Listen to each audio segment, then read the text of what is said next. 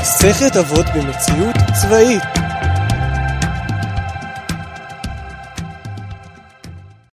איזה כיף זה לחזור ולהקליט עוד פרק.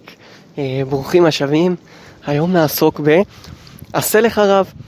משפט מאוד קצר וקולע, עשה לך רב, עם משמעות רבה. בעיקרון יש כאן איזו דרישה שכל אחד ואחד יעשה לעצמו רב. כלומר שיש הרבה פירושים שאפשר לחשוב עליהם, אבל בצבא זה לכאורה מאוד מאוד מאוד פשוט. יש את הרב של הבח, הוא קובע דברים, יש שאלה פונים אליו, כל המפקדים כפופים לדברים שהוא אומר, וזהו.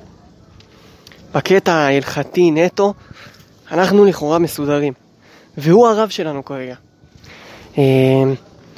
בקטע הרוחני והיותר שיעורי והכל, הוא גם נמצא, הוא גם עושה שיעורים מדי פעם, מעביר כל מיני תכנים. יש ימי ישיבה ולימוד כאלה שלפעמים כן לומדים איתו קצת,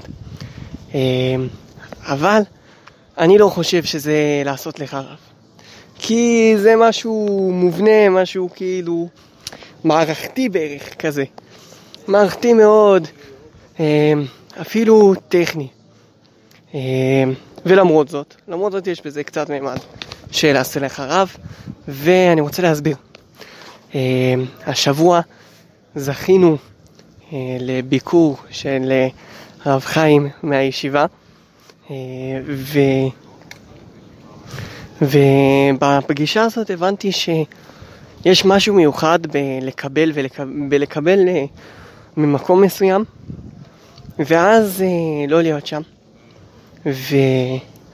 ושוב אחרי תקופה ארוכה לקבל מאותו מקום.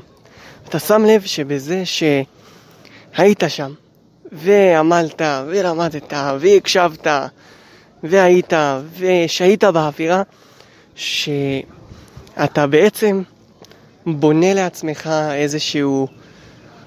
איזשהו מעטפת כזו, וזה הופך להיות חלק ממך. אז עשה לך רב, רב דווקא פשוט לציין, אוקיי, הבן אדם הזה, הרב הזה יותר נכון, הוא הרב שלי, מה שהוא אומר, אני עושה, והכל טוב ויפה. נראה שזה יותר מזה, זה גם אווירה והדרכה, ולחיות את זה. וזה באמת מוביל אותי לעניין שתכלס, יש מלא סוגי רבנים, ויש מלא סוגי דרכים ודברים בעולם.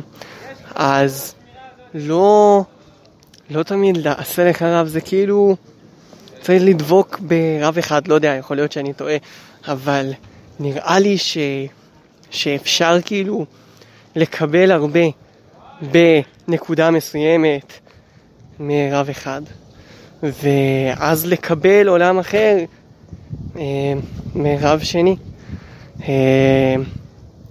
שוב, צריך עיון, אני לא באמת מבין גדול, אבל אני חושב שגם בקריאה מספרים או לימוד סיפורי חכמים אפשר באמת להיקשר מאוד לרבנים שאף פעם לא פגשנו.